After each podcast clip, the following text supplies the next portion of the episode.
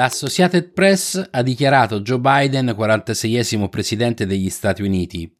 Peccato però che l'Associated Press sia un'agenzia di stampa e che la proclamazione del Presidente degli Stati Uniti compete ad altre istituzioni, non un'agenzia di stampa, e soprattutto avverrà dopo il riconteggio delle schede e il completamento degli scrutini che sono ancora in corso in tanti stati dove Trump e Biden sono ancora testa a testa. Io credo che i media in questa situazione abbiano veramente perso la testa, sono in preda ad un delirio di onnipotenza che è culminato in questa proclamazione, ma si era già manifestato anche durante tutta la campagna elettorale e anche nelle concitate fasi dell'apertura delle urne. Anche i social media che erano rimasti uno spazio di libertà di espressione durante questa campagna elettorale si sono allineati al mainstream e hanno limitato fortemente la possibilità di comunicazione di uno solo di due candidati, cioè del presidente Trump. Però io credo che l'apice si sia veramente raggiunto quando alcuni network televisivi sono addirittura arrivati ad interrompere il presidente degli Stati Uniti Trump durante una sua conferenza stampa. In questa conferenza è vero, Trump denunciava dal suo punto di vista alcune irregolarità nelle operazioni di spoglio, ma io credo che eh, diciamo, la censura, impedire ad un presidente degli Stati Uniti di parlare sia una cosa gravissima.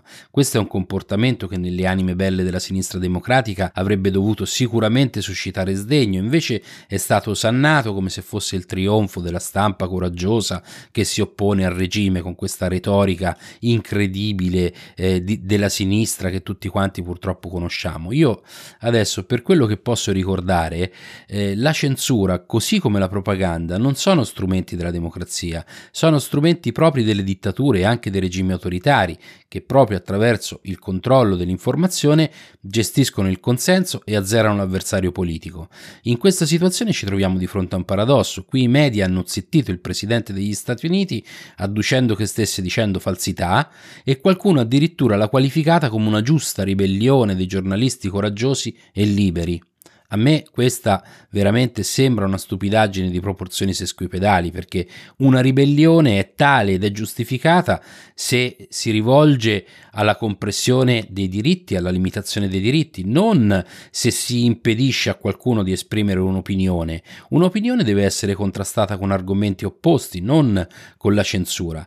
E poi se la stampa statunitense fosse stata veramente coraggiosa, anzi diciamo se la stampa globale fosse stata veramente libera e coraggiosa, avrebbe lasciato terminare a Trump il suo intervento e poi avrebbe espresso la sua opinione.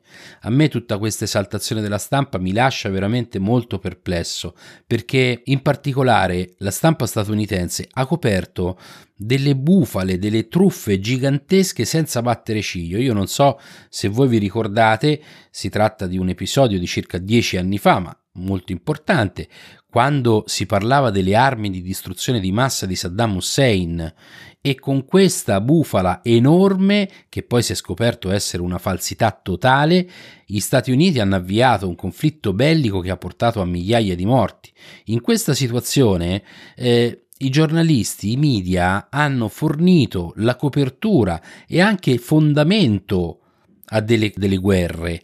E questo è un, una colpa gravissima, non si può parlare di stampa libera quando si hanno nell'armadio questi scheletri. Però i giornalisti, alcuni giornalisti ovviamente, io non sto generalizzando e non mi rivolgo a tutta la stampa, ma a questa parte della stampa che ama rappresentarsi come un baluardo di libertà, magari un tempo lo saranno anche stati, ma oggi la maggior parte di quelli che scrivono sui giornali non sono giornalisti, sono opinionisti. E un esempio ce l'abbiamo chiarissimo in un articolo del Messaggero, un editoriale del Messaggero del 7 novembre. Marco Simoni esalta l'orgoglio ritrovato e la funzione del giornalista, proprio a seguito di questo episodio in cui è stato zittito Trump. Io credo che qui veramente eh, Simoni sia andato in brodo di giuggiole, ma ehm, in maniera assolutamente incomprensibile, perché troppo entusiasmo eh, per uno come Simoni, che è un brillante e affermato accademico. Io credo che debba in questo contesto anche Simoni, eh, che ha scritto questo editoriale sul messaggero, vero, abbia ceduto al suo cuore politico che ovviamente batte a sinistra perché non so se tutti quanti lo conoscete Marco Simoni. Marco Simoni è un notissimo professore accademico con un curriculum straordinario, ma che tra il 2013 e il 2018 ha prestato la sua opera per tre diversi presidenti del Consiglio. Indovinate un po' quali?